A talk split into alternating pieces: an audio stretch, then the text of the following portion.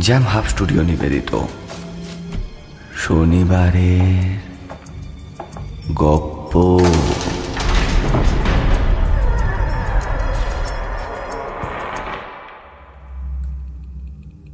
প্রতি শনিবার রহস্য রোমাঞ্চে ভরপুর গল্প দিয়ে সাজানো আমাদের শনিবারের গল্প শুনতে। সাবস্ক্রাইব করুন আমাদের YouTube channel Jam Hub Studio সঙ্গে থাকুন, শুনতে থাকুন।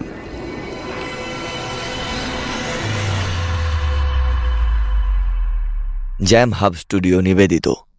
শনিবারের গপ্প। এই সেগমেন্টে আজ আপনাদের জন্য আশিস চক্রবর্তীর লেখা ভ্রম, নির্দেশনা ও সূত্রধরের ভূমিকায় আমি, ইন্দ্র। চরিত্র বিন্যাসে আরফান আলী খান। আবহ সংগীত ও স্পেশাল এফেক্টে কৃষ্ণেন্দু। অন্যান্য চরিত্রে আরফান, কৃষ্ণেন্দু, টুকাই। ও অর্পিতা শুরু হচ্ছে আজকের গপ্প। ভ্রম।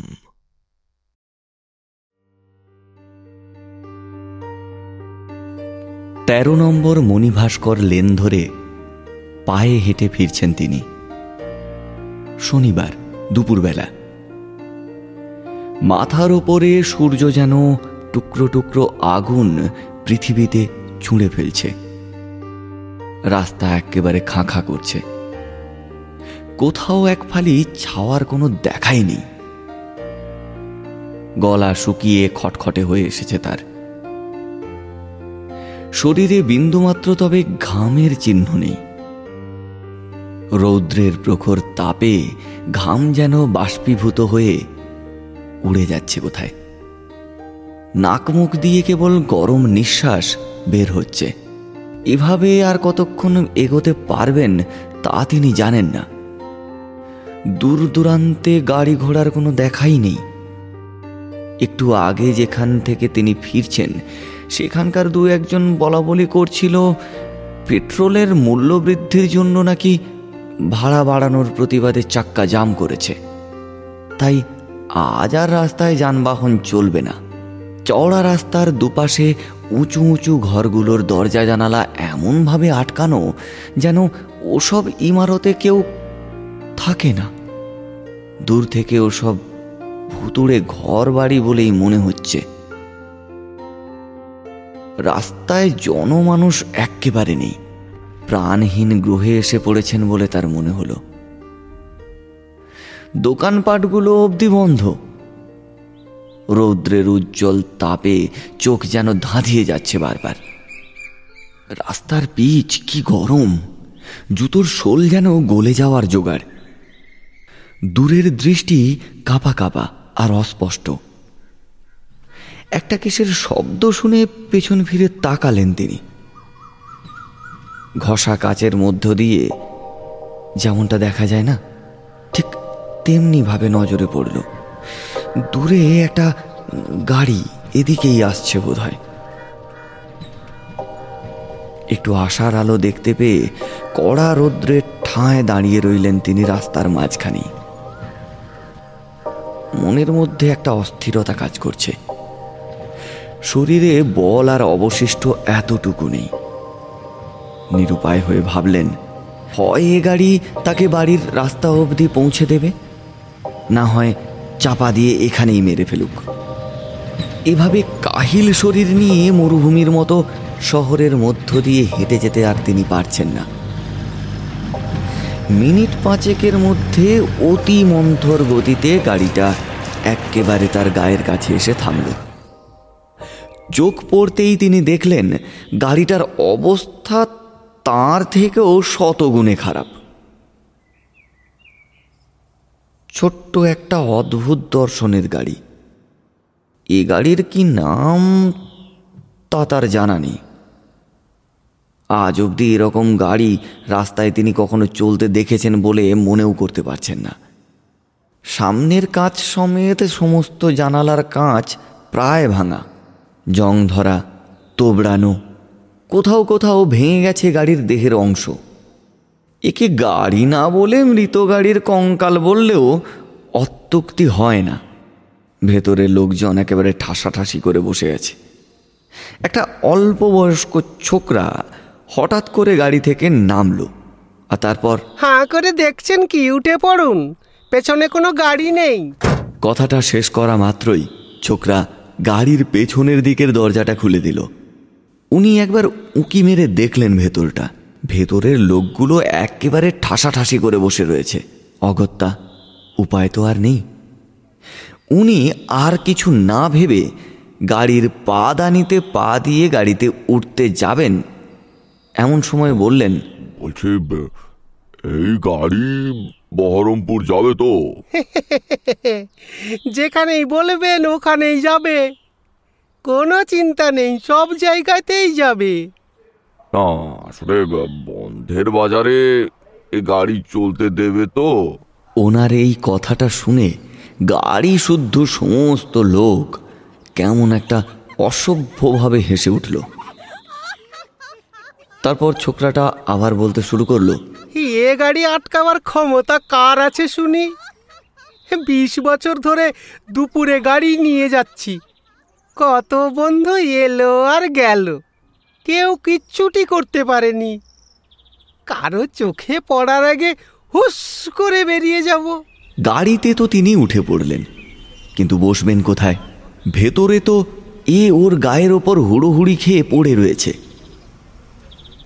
তার চোখ যেন বসার সিট খোঁজার জন্য ঘোরাফেরা করছে, এদিক ওদিক। ঠিক তখনই একজন ভদ্রলোক হঠাৎ বলে উঠলেন, এই পদ্ম একটু সরে বস না। আর এই নতুন যাত্রী। ওকে একটু বসার জায়গা দে। কথাটা শেষ হওয়া মাত্র তিনি শুনতে পেলেন ভেতর থেকে একটি মেয়ে ঝাঁকিয়ে উঠল। মরণ! কোত্থেকে কে উঠে এসেছে? তার জন্য নাকি আমাকে সরতে হবে। বলি আর কোথায় সরবো হ্যাঁ এবার তো মিত্তির বাবুর কোলের উপর উঠে বসতে হবে গা। পুনরায় গোটা গাড়ির ভেতরের সমস্ত প্যাসেঞ্জারদের মধ্যে আবারও একটা বিশ্রী রকমের হাসির রব উঠল। তিনি একটু অপ্রস্তুত হয়ে পড়লেন। এবার সেই ড্রাইভার ছোকরা হঠাৎ সবার উদ্দেশ্যে হুঙ্কার দিয়ে বলে উঠল সব ঠিকভাবে বসে পড়ুন গাড়ি ছাড়বো অনেকটা রাস্তা বাকি আছে তখন রাত হয়ে গেলে আমার দোষ দিয়ে লাভ নেই কিন্তু। এরপর প্রথমের ভদ্রলোক কনুই দিয়ে এমন একটা গোঁতা দিল পাশে বসে থাকা যাত্রীটিকে সে যেন ওরে বাবারে বলে হুমড়ি খেয়ে এসে পড়ল। ঠিক ওনার সামনে। তারপর ভদ্রলোক তার দিকে ইশারা করে বললেন বসে পড়ুন। সিটের দিকে তাকিয়ে দেখলেন তিনি। সিটটা একেবারে ফেটে হাঁ হয়ে রয়েছে। এই জুটেছে তাই অনেক ভাগ্য করে।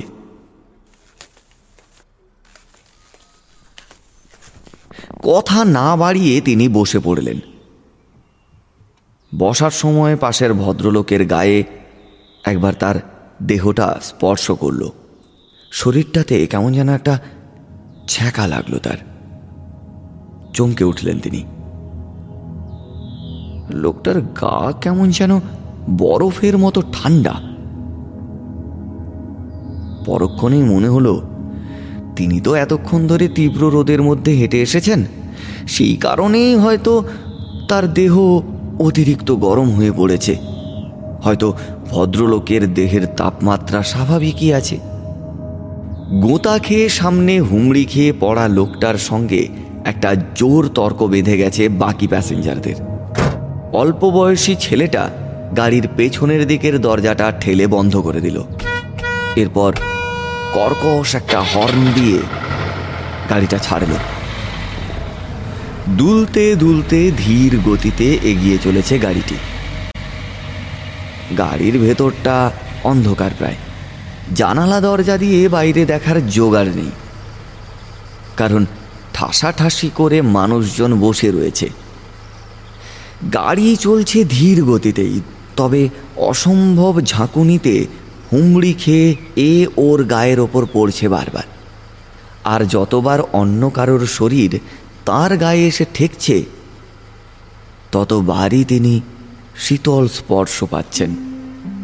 যেন একটা বরফপূর্ণ গাড়িতে বসে রয়েছেন তিনি।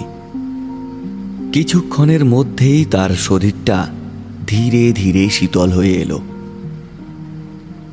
কেমন একটা শীত শীত ভাব করছে তার। গাড়িটা ক্রমশ টুং টাং খটর মটর শব্দ করতে করতে এগিয়ে যাচ্ছে। কত দূর এসেছেন তিনি সেটা বোঝার কোনো উপায় নেই। তবে গাড়ির ভেতরের গজগজানিটা এবার থেমেছে। পাশে বসে থাকা ভদ্রলোক এবার হঠাৎ বলে উঠলেন তা কোথা থেকে আসা হচ্ছে? আর বলবেন না। সারা জীবন দশটা পাঁচটা অফিসে বসে কলম পিষে যাওয়া ছিল আমার কাজ। শারীরিক পরিশ্রম তো তেমন করিনি। আরাম প্রিয় মানুষ। এখন রিটায়ারের পর শরীর জবাব দিতে শুরু করেছে। বাতের ব্যথা নিয়ে খুব কষ্ট পাচ্ছি। পাড়ার ডাক্তার থেকে শুরু করে কলকাতা অবধি কত যে ডাক্তার দেখালাম আর ঝুড়ি ঝুড়ি ঔষধ খেলাম। সেসবের কোনো হিসেব নেই মশাই। কিন্তু ফল কিছু পাইনি। তারপর এই তো কদিন আগে আমার বাড়ির পাশের ওই আহ, মণিহারি দোকানের যদু। ও আমাকে বলল কাকা অনেক তো ডাক্তার দেখালেন। একটু নিশি ডাক্তারকে দেখিয়ে আসুন। ভারী ভালো ঔষধ দেন। ওই আপনার মতো না আমার জ্যাঠামশাইয়েরও গেটে ব্যথা ছিল। নিশি ডাক্তারকে দেখিয়ে এখন সুস্থ হয়েছে। কাবাডিও খেলছে গাছেও চড়ছে সাঁতারও কাটছে। দেখে মনে হয় হারানো যৌবন ফিরে পেয়েছে। এই সব নিশি ডাক্তারের ঔষধের কামাল। যদুর এইসব কথা শুনে নিশি ডাক্তারের চেম্বারের ঠিকানা নিয়ে এখানে আসা। পৌঁছে জানলাম, ডাক্তারবাবু অনেক রাতে রুগী দেখতে বসেন। রুগীর ভিড় তো নয়, যেন মেলা বসেছে। আমার নম্বর আবার সবার শেষের দিকে। সারা রাত সেখানে অপেক্ষা করে ডাক্তার দেখিয়ে এই ফিরছি। আগের পেশেন্টরা ডাক্তার দেখিয়ে যে যেমন পারল কোথায় যে হাওয়া হয়ে গেল তার টেরই পায়নি। তারপর আবার গাড়ি চলাচলও বন্ধ। তারপরে এই তো। ভাগ্যে সেই গাড়িটা পেলাম। নইলে রোদের যা তাপ রাস্তায় আমচুর হয়ে পড়ে থাকতাম। বাতের ব্যথায় আমিও এককাল খুব ভুগেছি। তবে এখন দিব্যি আছি। হ্যাঁ? সেরে গেছে? কোন ডাক্তার দেখিয়েছিলেন? ডাক্তার দেখাতে হয়নি। রোগ সারিয়ে দিয়েছে এই গাড়ি। কথাটা শেষ হতেই সমস্ত প্যাসেঞ্জাররা আবার একটা বিশ্রী রকমের হেসে উঠল। তিনি অবাক হয়ে বললেন গাড়ি বাতের ব্যথা সারিয়ে দিয়েছে। সেটা কীরকম ভাবে সম্ভব হলো? হুম গাড়িই তো শরীরের সমস্ত জ্বালা যন্ত্রণা জুড়িয়ে দিয়েছে। শরীর থাকলে ওরকম জ্বালা যন্ত্রণা একটু আধটু হয়। আসল কথাটি আবার ফস করে বলে বসবেন না যেন দত্তবাবু। নইলে। কথা শেষ না করে পদ্ম কুৎসিত একটা হাসি ছাড়ল। সঙ্গে সঙ্গে বাকিরাও হাসতে শুরু করল। ওনার মনে একটা খটকা লাগল। লোকগুলো কি পাগল নাকি? কথায় কথায় খারাপ ভঙ্গিমায় কেবল খালি হাসছে। তবে আরেকটা ব্যাপার। পদ্মর বলা আসল কথাটা কি? কেনই বা সেটা তাকে বলতে বারণ করল। ভদ্রলোক অর্থাৎ ওই দত্তবাবু এবার বলে উঠলেন তুই থামবি? কথার মধ্যে কথা দিতে তোকে কে বলেছে? এতদিন এই গাড়িতে চড়ছিস তবু ফিচকেমি স্বভাবটা তোর গেল না। দত্তবাবুর এক ধমকে গোটা গাড়ি শান্ত হয়ে পড়ল। বুঝলাম এরা ডেলি প্যাসেঞ্জার। আর বয়োজ্যেষ্ঠ দত্তবাবুকে এরা সবাই একটু মান্যিগণ্যি করে। এবার দত্তবাবু বলে উঠলেন, সেই দশ বছর ধরে এই গাড়িতেই ডেলি প্যাসেঞ্জারি করছি। এই গাড়ি চলার একটা ছন্দ আছে, বুঝলেন? গাড়ি চলবার সময় সমস্ত শরীর একই তালে আন্দোলিত হয়। আর সেই দুলুনিতেই আমার শরীরের হাড় কখনো ক্রমাগত নড়ে নড়ে ব্যথা সারিয়ে তুলেছে। আপনিও এখন থেকে রোজ এই গাড়িতেই উঠুন। তাহলে আর ছুটে বেড়াতে হবে না। এও সম্ভব? এই যুক্তি বিশ্বাস করা যায় না। এভাবেও কি কারও বাতের চিকিৎসা হয় নাকি? মনের মধ্যে প্রশ্নগুলো কিলবিল করে উঠছিল বারবার তার। তবে তিনি কিছু বললেন না। কারণ এই গাড়িতে দত্তবাবুর একটা আলাদা রকমের খাতির রয়েছে। খানিকটা বাদেই গাড়িটা আচমকা একটা জায়গায় দাঁড়িয়ে পড়ল। হুমড়ি খেয়ে আবারও এ ওর গায়ের উপর পড়ল। পদ্মর আবার চেঁচামেচি শুরু হলো। এ কিরে? এ থামলি কেন? বাসুদা উঠবেন যে। আহ তোর দেখছে কিছুই মনে থাকে না। এখানে কেন? বাসে উঠবে সেই তেমাথার মোড়ে নেড়া বেল গাছ তলা থেকে। হুটহাট থামিস না এগিয়ে চল। নেড়াবেল তোলা এখনও আসেনি। না আসতে এখনও কুড়ি মিনিট। তুই গাড়ি ছোটা তাড়াতাড়ি চল। রাত নামলে আবার ঝামেলা। যদি রাত নেমে যায় তাহলে বড্ড বেশি ঝামেলা। এই প্রশ্নটা তার মাথার ভেতর ঘুরপাক খাচ্ছিল। তিনি তখন দত্তবাবুকে জিজ্ঞাসা করলেন। রাত হলে ওদিকে চোর ডাকাতের ভয় হয় বুঝি। নিন দত্তবাবু এবার আসল কথাটা বলেই ফেলুন। আহ বড্ড। বড্ড বার বেড়েছে তোর। একটা আলপিন যেন গেথে গেল ওনার মাথার মধ্যে এসে। এরা নিশ্চয়ই কিছু একটা লুকোচ্ছে ওনার কাছ থেকে। রাত নামলে ঝক্কি বাড়ে। আসলে এই একটি মাত্র গাড়ি আমাদের জন্য রয়েছে। রাতে আবার অন্যরা সব এতে এ করে যাতায়াত করে। ওদের সঙ্গে আমাদের ঠিক বনিমনা নেই। আমরা দুপুরের যাত্রী আর ওরা রাতের। একমাত্র গাড়ি মানে? রাস্তায় তো অনেক গাড়ি চলে। ও ওসব নিয়ে অন্য কোনো দিন দেখা হলে কথা বলব। হুম, ওই মুখ থুবড়ে খালে পড়া গাড়ি ওই একটি আছে বুঝলে গো? খালে পড়া গাড়ি? সে আবার কি? ওনার প্রশ্ন আর পদ্মের কথা শুনে দত্তবাবু বেজায় চটে গিয়ে বললেন পদ্ম তোর মেলা বার বেড়েছে দেখছি। বাজে বকছিস খুব। এরকম চলতে থাকলে না, দুপুরের দল ছাড়িয়ে রাতের দলে তোকে ঢুকিয়ে দেব। যত সব। পদ্ম মুখ ভেঙচে বসে রইল। উনি ওদের কথাবার্তার পুরো বিষয়টা বুঝতে পারলেন না। শুধু এইটুকু বুঝতে পেরেছেন যে, তার থেকে কিছু একটা লুকোনো হচ্ছে। দত্তবাবু রেগে ফুঁসছেন এখন। আর কথা বলার সাহস পেলেন না তিনি।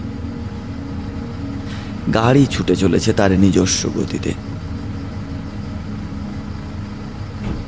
ন্যাড়াবেলতলার মোড় থেকে আরেকজন কালো মিশমিশে লোক গাড়িতে উঠল।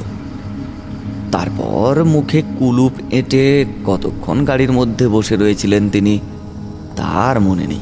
ঠান্ডায় তার হাত পা একেবারে অবশ হয়ে আছে। খানিকটা বাদে গাড়িটা থামল। দত্তবাবু হঠাৎ করে তার দিকে তাকিয়ে বললেন হ্যাঁ, নিন নিন নিন নেমে পড়ুন পৌঁছে গেছেন। অল্প বয়স্ক ছোকরাটা গাড়ির পেছনের দরজাটা খুলে দিতেই তীব্র একটা আলো চোখে এসে ধাক্কা দিল। উনি নেমে পড়লেন। রাস্তায় দ্বিতীয় কোনো যানবাহন নেই। তিনি লক্ষ্য করলেন রাস্তার ধারে চায়ের দোকানে বসে থাকা সমস্ত লোকজন তার দিকে কেমন অবাক দৃষ্টি নিয়ে হাঁ করে চেয়ে রয়েছে। উনি ওদের এইরূপ আচরণের কারণ কিন্তু বুঝতে পারলেন না। হতে পারে বন্ধের বাজারে একটিমাত্র গাড়ি চলতে দেখে ওরা অবাক হয়েছে। পকেট থেকে টাকাটা বের করে ভাড়াটা দিতে গেলেন ছোকরাকে। তখনই সেই ছোকরাটি বলল ও সব লাগবে না। কথাটা শুনেই তার কপালে ভাঁজ পড়ল। এতটা পথ গাড়ি করে এগিয়ে দিয়ে ভাড়াটা নেবে না। এর মানে কি? আরে এও কি সম্ভব হয় নাকি? ড্রাইভারের সিটটা থেকে আবার আওয়াজ এলো। ভাড়া হিসেবে যা নেবার আমরা ঠিক সময়ে নিয়ে নেব। এখন আপনি বাড়ি যান। ভারী অদ্ভুত মানুষ তো এরা। রৌদ্রে প্রায় কাহিল অবস্থা থেকে তাকে রক্ষা করে বাড়ির পথ পর্যন্ত পৌঁছে দিল অথচ ভাড়াটা নিল না। এরকম মানুষ কি এখনও পৃথিবীতে আছে? আশ্চর্য হয়ে বাড়ির পথে পা বাড়িয়ে যাবে এমন সময় দত্তবাবু গাড়ির ভেতর থেকে একটা নতুন ছাতা তার দিকে এগিয়ে দিয়ে বললেন আরে মশাই এটা ফেলে যাচ্ছেন যে? ও, এ ছাতা আমার নয়। কি বলেন? আমি নিজের চোখে দেখলাম ছাতা নিয়ে গাড়িতে উঠলেন আপনি। এখন বলছেন, আপনার না। নিন, ধরুন, বলছি। ছাতাটার দিকে মনোযোগ দিতেই একটা আকর্ষণ অনুভব করলেন তিনি। দিব্য সুন্দর নতুন একটা ছাতা।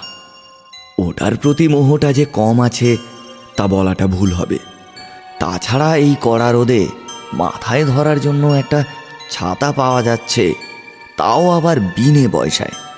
এটা কি কম ভাগ্যের ব্যাপার? অর্থাৎ হাতটা বাড়িয়ে ছাতাটা তিনি আঁকড়ে ধরলেন। কিছুক্ষণ আগে অবধি তীব্র দাবদাহে নির্জন রাস্তায় হাঁটবার সময় নিজেকে মনে হচ্ছিল তার পৃথিবীর একমাত্র দুর্ভাগা। আর এখন মনে হচ্ছে তার যেন বরাত খুলে গেছে। এরপর তাকে ফেলে রেখে এক মুহূর্তেই গাড়িটা ঝাঁকুনি দিতে দিতে এগিয়ে গেল। কিছুক্ষণের মধ্যেই গাড়িটা মিলিয়ে গেল অনেক দূরে। ওখান থেকে হেঁটে হেঁটে বাড়ি ফিরতে প্রায় বিকেল হলো। ঘরে ঢুকেই ছাতাটাকে দেওয়ালে গেঁথে রাখা একটা পেরেকে ঝুলিয়ে রাখলেন তিনি। তারপর স্নান সেরে শুকনো খাওয়া দাওয়ার যা ছিল সেগুলো খেয়ে মশারিটা টাঙিয়ে শুয়ে পড়লেন। দিনের বেলায় সচরাচর মশারি টাঙান না তিনি। কিন্তু আজকের ব্যাপারটা খানিকটা আলাদা। শরীরটাকে পূর্বের অবস্থায় ফিরিয়ে আনার জন্য একটা ভালো ঘুমের দরকার ছিল তার। শরীর ও মনের ধকল কাটানোর জন্য এর থেকে ভালো উপায় আর কিছুই নেই। বিছানায় গাটা এলিয়ে দিতেই ঘুম এসে জড়িয়ে ধরল তার দুটো চোখে। চোখটা যখন খুলল, তিনি দেখলেন চোখের সামনে কালির মতো সব অন্ধকার। কানের ভেতর প্রবেশ করছে শেয়াল আর কুকুরের তীব্র চিৎকার। আর তিনি দাঁড়িয়ে রয়েছেন একটা অপরিচিত জায়গায়। ঘুটঘুটে অন্ধকারে দৃষ্টি বুঝে আসছে তার প্রায়। মাথার ওপর নিশাচরের ঝাঁক ডানা ঝাপটে উড়ে বেড়াচ্ছে। তিনি এটা কোথায় এসে পড়লেন? আর কিভাবেই বা এখানে তিনি এলেন? তিনি তো ঘুমিয়েছিলেন, আসলে তিনি তো ঘুমিয়েছিলেন তার নিজের ঘরে। এই ভয়ঙ্কর পরিবেশে ওনাকে কে এনে ফেলল? স্নায়বিক উত্তেজনায় যখন মাথা, হাত, পা অস্থির হয়ে উঠেছে, ঠিক তখনই দূরে একটা লকলকে আগুনের শিখা তিনি দেখতে পান। তার থেকে সামান্য আলো এসে পড়ছে তার গায়ের ওপর। দ্রুত সেই দিকে পা বাড়ালেন তিনি। মনের মধ্যে একটা অজানা ভয় কাজ করছে তার। হেঁটেই চলেছেন সেই দিকে। একটা বৃহৎ অগ্নিকুণ্ডকে লক্ষ্য করে। কিন্তু কিছুতেই তিনি যেন পৌঁছতে পারছেন না। উনি যত এগোচ্ছেন, সেই আগুনের স্তূপ যেন ততই পিছিয়ে চলেছে। মনটা তার ছটপট করছে সেখানে পৌঁছনোর জন্য। কিন্তু পারছেন না। অগত্যা হাঁটা বন্ধ করে এবার ছুট দিলেন তিনি। শরীরে ঘামের প্রলেপ আর বুক হাপরের মতো ওঠানামা করছে। লক্ষ্য একটাই, যেন তেন প্রকারে ওই আগুনের কাছে তাকে পৌঁছতেই হবে। হয়তো ওই আশ্চর্য অদ্ভুত স্থান থেকেই তার মুক্তির পথ রয়েছে। হাঁপিয়ে উঠেছেন তিনি। তবুও থামেননি। আর থামার ইচ্ছে শক্তিও নেই। সেই অসমাপ্ত আগুন যেন তাকে নিজের কাছে টেনে নিচ্ছে। সময়, দূরত্ব, কোনো জ্ঞানই নেই। ধীরে ধীরে আগুনের কাছে পৌঁছে শরীরটা হঠাৎ শিউরে উঠল। ওটা একটা জ্বলন্ত চিতা। বিরামহীন আগুনে পুড়ে চলেছে একটা দেহ। এ কার দেহ? তবে কি এটা কোনো শ্মশান? আচ্ছা উনি এই শ্মশানে এখানে এলেন কীভাবে? আশেপাশে তো কোনো মানুষজন নেই। হতবাক হয়ে তাকিয়ে রয়েছেন ওই চিতার দিকেই। খানিক বাদে চিতার পেছনের দিক দিয়ে বেরিয়ে এলেন একজন লোক। ওর চোখে মুখে চিতার ঝলসে দেওয়া আগুনের আলো। এক পলক সেই লোকটাকে দেখার পর তিনি ভাবলেন, উনি তো এই লোকটাকে চেনেন।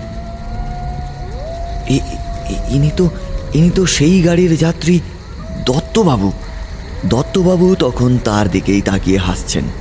তিনি ব্যস্ত হয়ে জিজ্ঞাসা করলেন এখানে তো এক না একদিন সবাইকেই আসতে হবে। ওভাবে ঘাবড়ে যাওয়ার মতো কিছু নেই। আসুন এদিকে। কথাটা বলে দত্তবাবু এক্কেবারে চিতার ঘা ঘেঁষে দাঁড়ালেন। তারপর হাতটা বাড়িয়ে জ্বলন্ত চিতার ওপর থেকে পোড়া দেহটার খানিকটা মাংস ছিঁড়ে এনে মুখে ঢুকিয়ে চেবোতে লাগলেন। এই দৃশ্যটা দেখে তার গাটা গুলিয়ে উঠল। উত্তপ্ত আগুনে পোড়া মানুষের মাংস খেতে খেতে তার দিকে তাকিয়ে আছেন দত্তবাবু।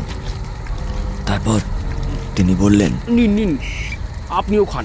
বেশ সুস্বাদু। আরে, আপনি কি করছেন দত্তবাবু? আরে মানুষের মাংস খাচ্ছেন?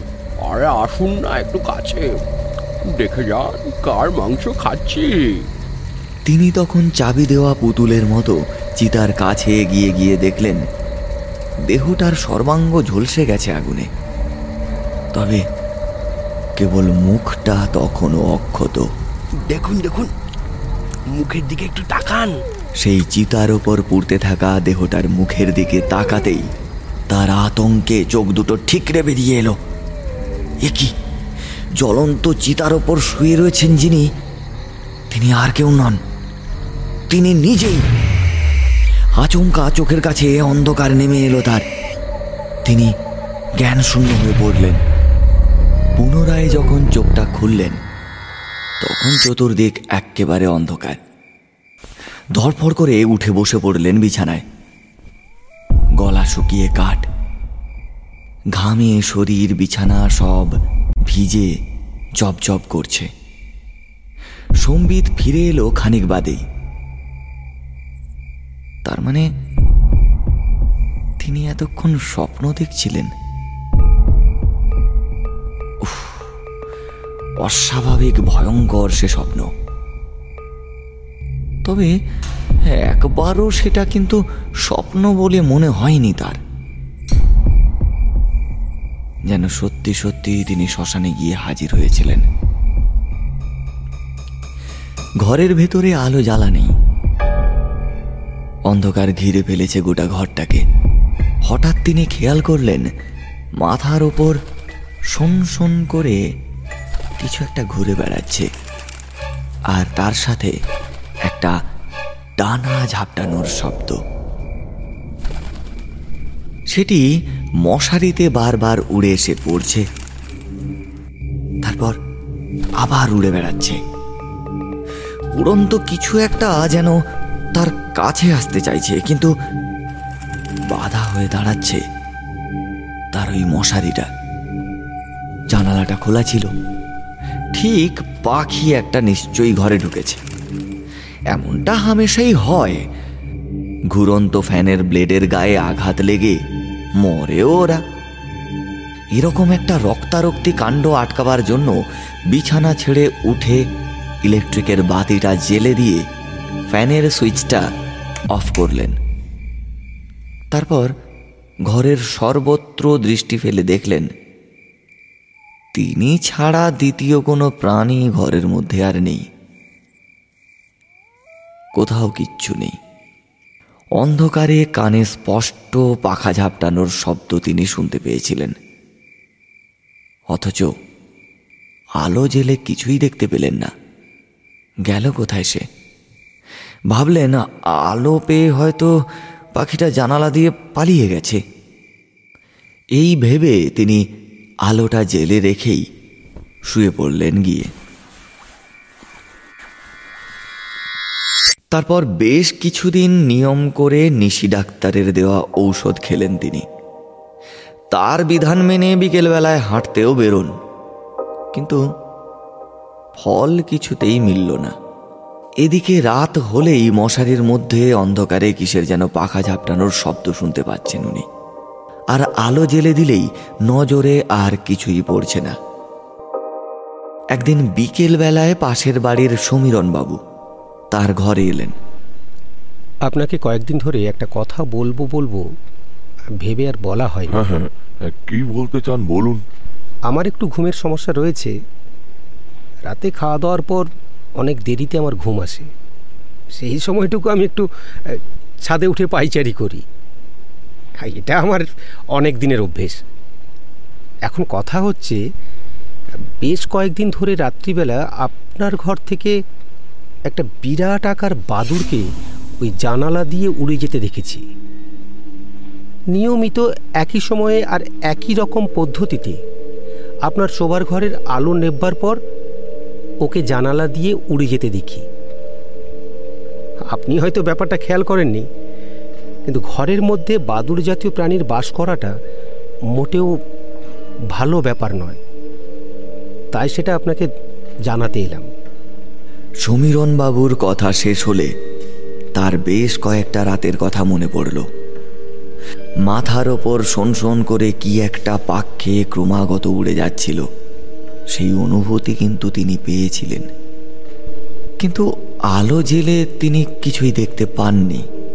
তার মানে এসবের পেছনে রয়েছে একটা বাদুড়। তাজ্জব ব্যাপার। এই আবার কোত্থেকে আমদানি হলো? হ্যাঁ আসলে বিষয়টা আমিও বেশ কয়েকবার রাত্রিবেলা আঁচ করতে পেরেছিলাম। স্পষ্ট দেখেছি মশারির উপরে ডানা ঝাপটিয়ে কি যেন একটা উড়ে বেড়াচ্ছে। কিন্তু আলো জ্বাললেই না নজরে পড়েনি আর কিছু। এই আপনার মুখে শুনে জানলাম যে ওটা বাদুড়ের কাণ্ড। আর যে সে বাদুড় নয়, একেবারে ধেড়ে বাদুড়। সারাদিন গাছের ডাল কিংবা উঁচু কোথাও থেকে উল্টোভাবে মাথাটা নিচের দিকে করে লটকে থাকে। তাই বলছিলাম দিনের আলো থাকতে থাকতে একবার বাড়িটা খুব ভালোভাবে খুঁজে দেখবেন কি? এখন থাকলেও কিন্তু থাকতে পারে। হ্যাঁ হ্যাঁ হ্যাঁ হ্যাঁ হ্যাঁ। চলুন চলুন চলুন তো। একবার গোটা বাড়িটা খুঁজে দেখি দুজনে। হ্যাঁ ওটাকে না বাড়ি ছাড়া না করলে শান্তি নেই। রাত্রে ভীষণ উৎপাত করছে এই কয়েকটা দিন। চলুন চলুন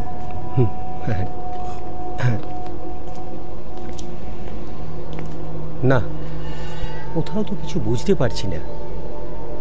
তাহলে মনে হচ্ছে বেটা রাত্রেই আসে। এই আশেপাশে কোথাও একটা আস্তানা ও গেড়েছে।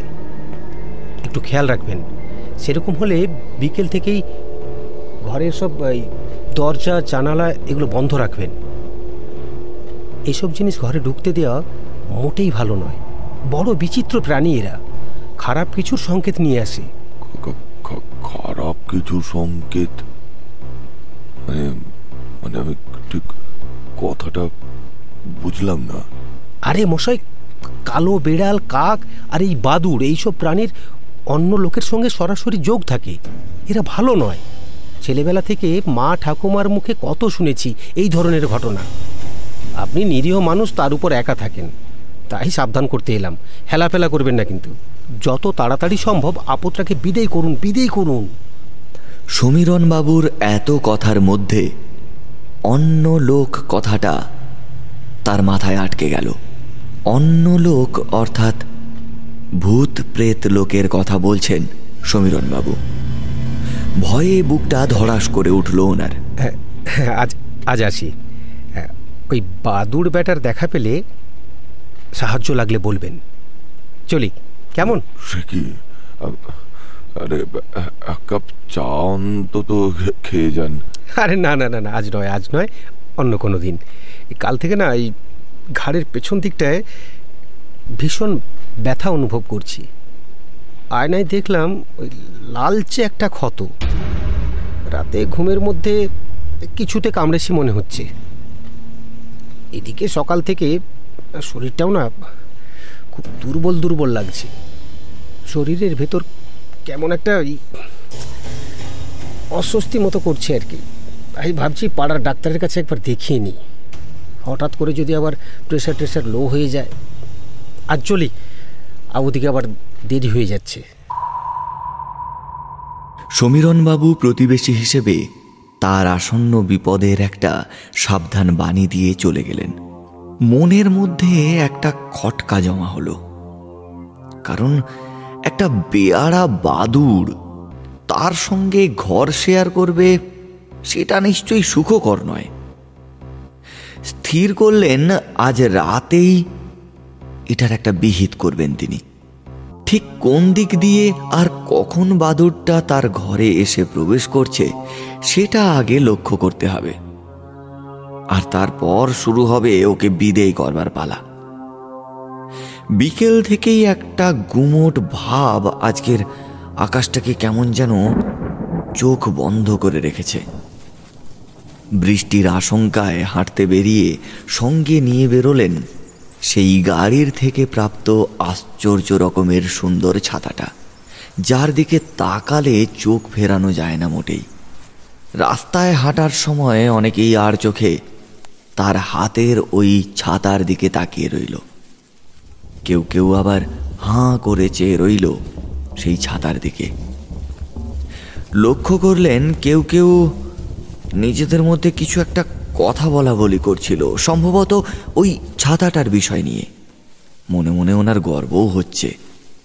হ্যাঁ নিজের ব্যবহার্য জিনিসের কেউ যখন সুখ্যাতি করে, কিংবা তাতে কারোর নজর আটকে যায়, কার না ভালো লাগে বলুন। ইচ্ছে করেই আজকে লোকজনের ভিড়ের মধ্য দিয়ে তিনি হাঁটতে শুরু করলেন। আর সে কারণেই একটু বেশি পথ হেঁটে ফেললেন তিনি। তারপর ঘরে ফিরে ছাতাটাকে পরম যত্নে পেরেকে ঝুলিয়ে রাখলেন তিনি। পরিকল্পনা মাফিক রাত্রের খাওয়া দাওয়ার পর আলো নিভিয়ে শুয়ে পড়লেন তিনি। আজ আর নাইট বাল্বটা জ্বালালেন না। এমনকি মশারিটা টাঙিয়ে বাদুরটার প্রবেশের বাধা সৃষ্টিও তিনি করলেন না। রাস্তার দিকের জানালাটা খোলাই রাখলেন। সে পথের স্ট্রিট লাইটের মিহি হলদেটে আলো এসে সোজা তার ঘরের মধ্যেই পড়েছে। বিছানার পাশের টেবিলে রাখলেন একটা টর্চ লাইট আর একটা হাত পাখা। ওটার প্রয়োজন হতে পারে, সুযোগ পেলে হাত পাখার আঘাতে ওকে জব্দ করা যাবে। ছেলেবেলায় এরকম কত করেছেন তিনি? মাথার উপর চামচিকে ঘুরঘুর করলে তাল পাতার হাত পাখা দিয়ে এক ঘায়েই বিদায় করেছেন।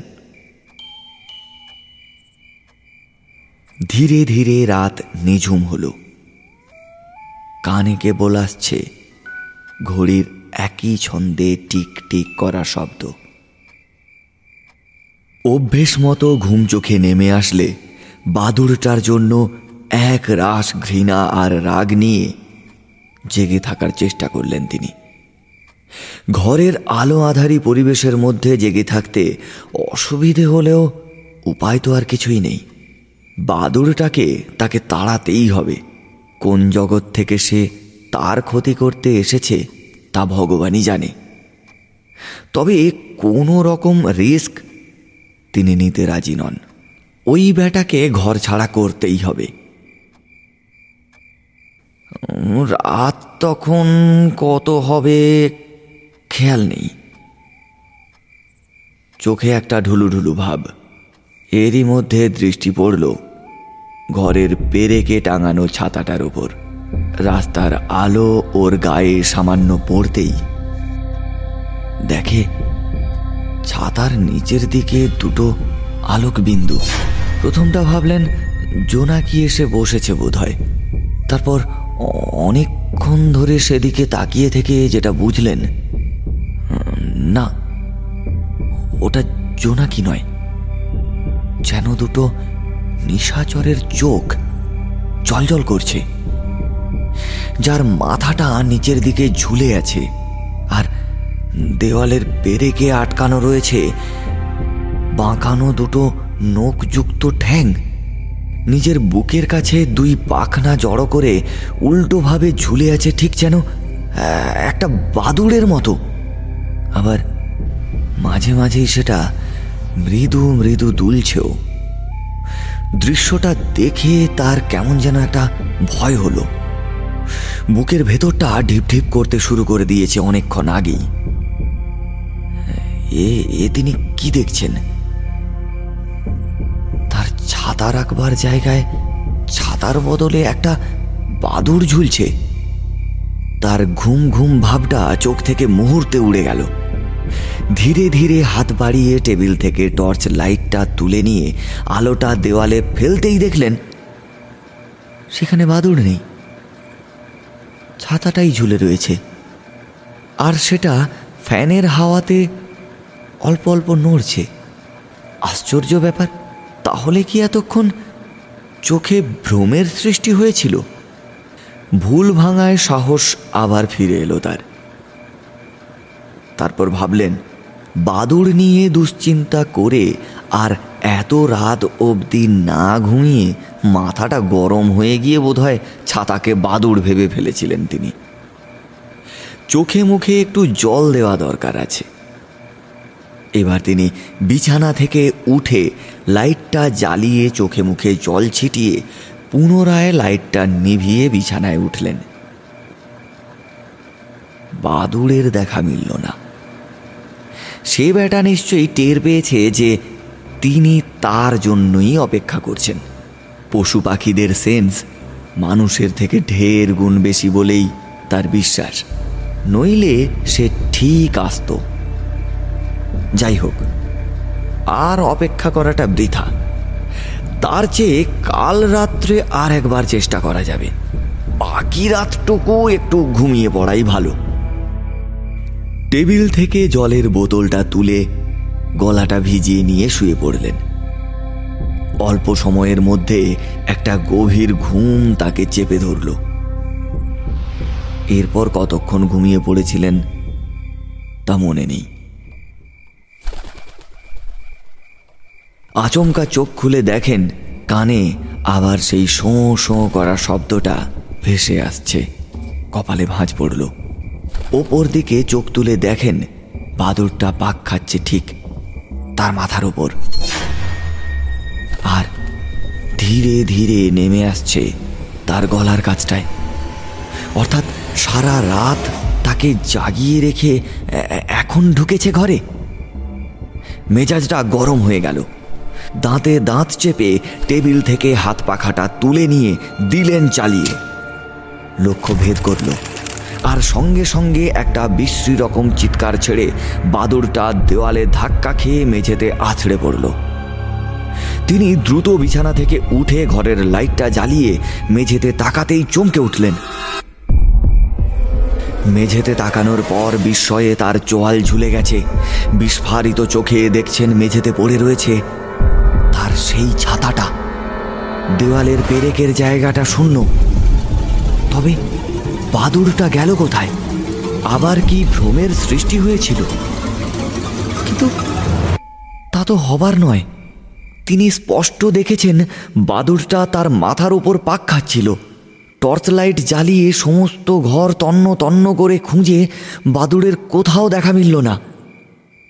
তবে কি সত্যি সত্যি অন্য জগতের বাসিন্দা সে? না, এ- তো হতে পারে না। এ কি করে সম্ভব? মাথার ভেতর সমস্ত কিছু যেন তাল গোল পাকিয়ে যাচ্ছে। আর যুক্তি, তর্ক, জ্ঞান সব দুমড়ে মুচড়ে ছারখার হয়ে যাচ্ছে। ঠিক সেই সময় কানে এলো বাইরের থেকে কারা যেন দরজা ধাক্কা দিয়ে তার নাম ধরে ডাকছে। দ্রুত দরজা খুলে দেখেন ভোরের আলো ফুটেছে। দরজার সামনে দাঁড়িয়ে সমীরণবাবু আর পাড়ার কিছু উঠতি বয়সের ছেলে ছোকরারা। সমীরণবাবু বললেন আপনি আপনি তো সাংঘাতিক মানুষ মশাই। তার সঙ্গে ভয়ানক মিথ্যা কথাও বলেন। এসব কি বলছেন আপনারা? মানে আমি আমি আমি আপনাদের কখন মিথ্যে কথা বলতে গেলাম বলুন। সে জবাব আমি পরে দিচ্ছি। আগে এরা কি বলতে চাইছে? এদের মুখ থেকে শুনুন। শুনুন শুনুন শুনুন। আপনি বাড়িতে বাদুর পুষেছেন? রক্তচোষা বাদুর মানে ওই কে- বলে ভ্যাম্পায়ার ভ্যাম্পায়ার। সে আপনার বাড়ি আপনি যা খুশি বুঝতে পারেন। কিন্তু সে- সেই বাদুর রাত বিরেতে যাত্রার বাড়িতে ঢুকে শরীর থেকে রক্ত টেনে খাবে সারা রাত ধরে উৎপাত করবে সেটা তো মেনে নেওয়া যায় না মশাই। আরে আমি আমি রক্তচোষা বাদুর পুষতে যাব কেন? বরং আমি নিজে বাদুড়ের উৎপাতে অতিষ্ঠ হয়ে পড়েছি গত কয়েকদিন ধরে। কীভাবে তাড়াবো সেই পরিকল্পনা করছি দিন রাত ধরেই এই তো এই তো এই তো সমীরণ বাবু উনি তো নিজে আমা- আমার বাড়িতে এসে বলে গেছেন যে আমার আমার বাড়ির জানালা দিয়ে রাত্রে বাদুড়কে উড়ে ঢুকতে দেখেছেন উনি। কি কি কি সমীরণ বাবু আপনি বলুন আপনি বলুন না এদের, বলুন বলুন বলুন। কি বলব বলুন তো? আমি নিজেই বিশ্বাস করতে পারছি না যে আপনার মতো একজন মানুষ এরকম ভয়ঙ্কর একটা কাজ করতে পারে। কাল ডাক্তারবাবু আমার ঘাড়ের ক্ষত দেখে আর প্রাথমিক কিছু পরীক্ষা করে বললেন আমি নাকি রক্তাল্পতায় ভুগছি। এতদিন আগে ভালো ছিলাম, আজ দেহে রক্ত কম। কীভাবে হলো? ওই ওই আপনার আপনার ওই পোষা ভ্যাম্পায়ার আমার ঘাড়ে দাঁত ফুটিয়ে রক্ত টেনে নিয়েছে। আপনার কোথাও ভুল হচ্ছে বুঝলেন? আমি আমি ভ্যাম্পায়ার পুষতে যাব কেন বলুন? আর আপনি নিজেই তো এসে গোটা বাড়িটা খুঁজে দেখেছেন। আর ওরা যেটা দেখেছে সেটাও মারাত্মক। আচ্ছা কি কি কি কি দেখেছে ওরা? কি? আমি বলছি আমি বলছি কাল বিকেল বেলায় আপনি রাস্তা দিয়ে হাতে করে একটা ধেড়ে বাদুড় নিয়ে বেড়াতে গিয়েছিলেন। হ্যাঁ সবাই দেখেছে। কথাটা শুনে তার যেন পায়ের তলার মাটি সরে গেল। বিস্মিত হয়ে পড়লেন। তিনি তাহলে বাদুড় হাতে করে ঘুরতে বেরিয়েছিলেন? এ কি অদ্ভুত কথাবার্তা? পর মুহূর্তেই তার বিষয়টা পরিষ্কার হয়ে গেল। হা তোমরা সব ভুল দেখেছ। ওটা বাদুড় নয়। ওটা আমার নতুন ছাতা। কি যাতা বলছেন? বাজারে সবাই নিজে চোখে দেখল আপনার হাতে একটা বিরাট বড় বাদুর আর আপনি বলছেন ছাতা। বাদুর আর ছাতাতে গুলিয়ে ফেলবে এতটা চোখ খারাপ এতগুলো মানুষের একসঙ্গে হয়নি নিশ্চয়ই? আপনি ভালো মানুষ আপনাকে শ্রদ্ধা করি। এবার ভালোই ভালোই ওই পিসাজ বাদুরকে বিদায় করুন। হা কি মুশকিল। আমি বাদুর বুঝতে যাব কেন? সেটা আপনিই জানেন। দেখুন আমরা এই পাড়া বাদুড় মুক্ত করতে চাই। মাঝরাতে মাথার উপরে সনসন করে উড়বে আর রক্ত টেনে টেনে খাবে। এই আতঙ্ক আর সহ্য হচ্ছে না। আরে বাবা আমার ঘরে আমার ঘরে কোনো বাদুর নেই। ও, ওটা নিশ্চয়ই অন্য কোথাও থেকে আসছে, বুঝলে? আর বিকেল বেলায় যেটা আমি ঘুরতে নিয়ে বেরিয়েছিলাম, আর সেটা আসলে কি? আসুন, আপনারা নিজের চোখে দেখে যান। ওটা বাদুর নয়। ওটা আমার ছাতা। কথাটা বলে ওদের সকলকে ঘরের ভেতরে নিয়ে এসে ঘরের মেঝের দিকে তাকিয়ে বললেন এই দেখুন।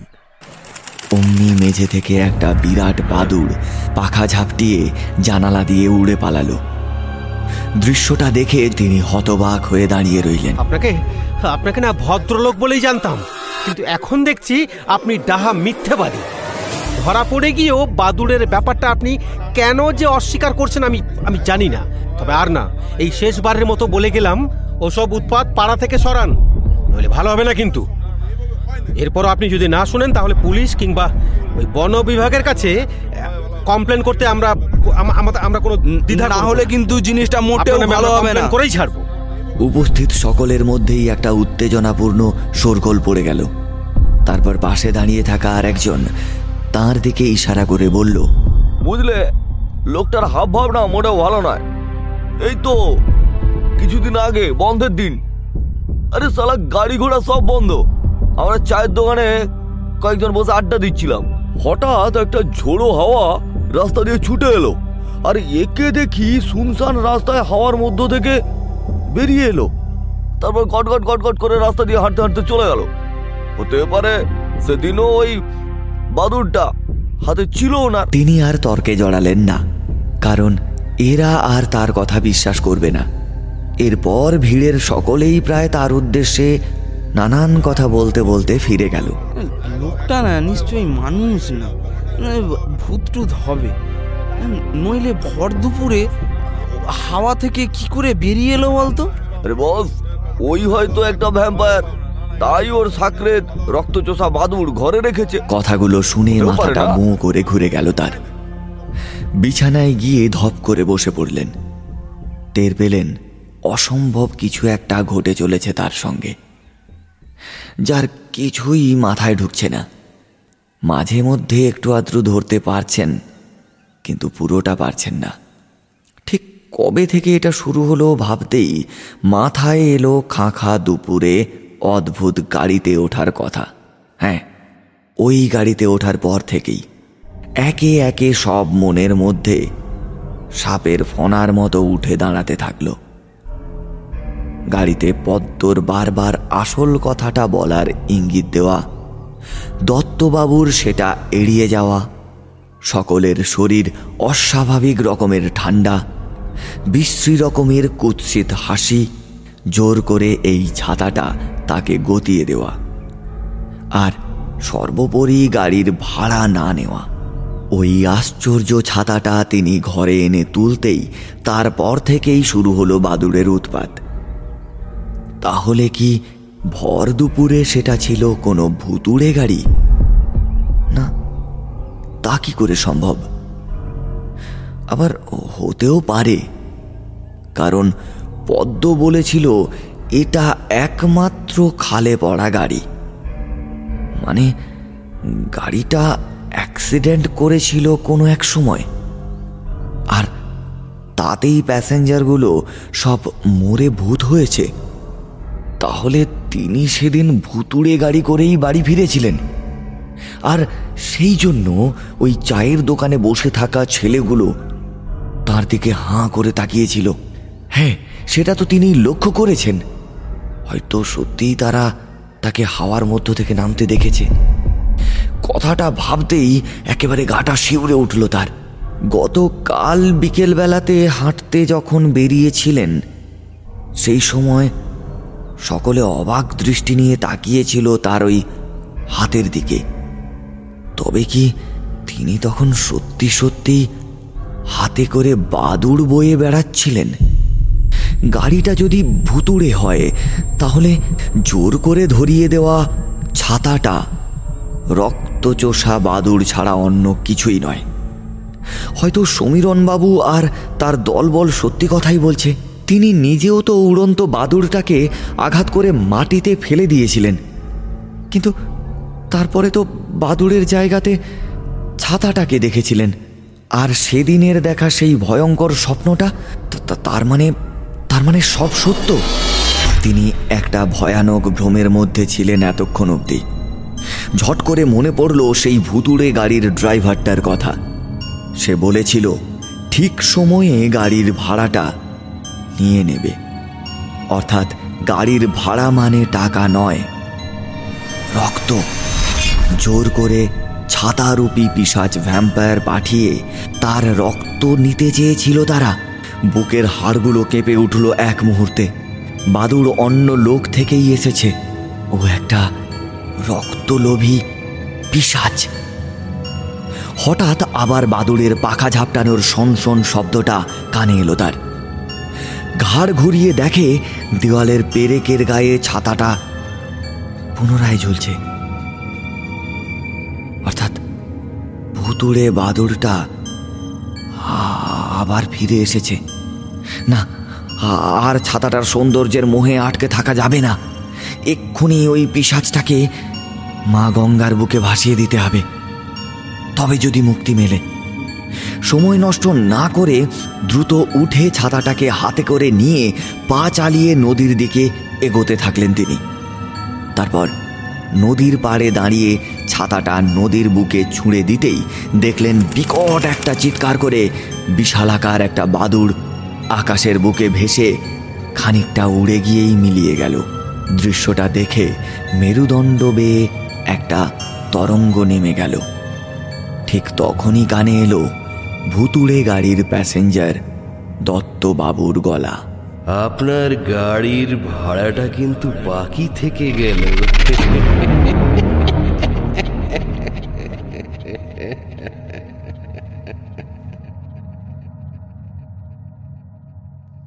এতক্ষণ শুনলেন আশিস চক্রবর্তীর লেখা ভ্রম।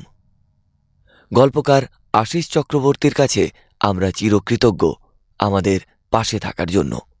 এরকমই কিছু রহস্য রোমাঞ্চে ভরপুর গল্প শুনতে এখনই সাবস্ক্রাইব করুন আমাদের ইউটিউব চ্যানেল। সঙ্গে বেল আইকনটি অবশ্যই ক্লিক করুন। আগামী শনিবার, শনিবারের গল্পে এরকমই এক রোমহর্ষক গল্প নিয়ে আমরা আসছি।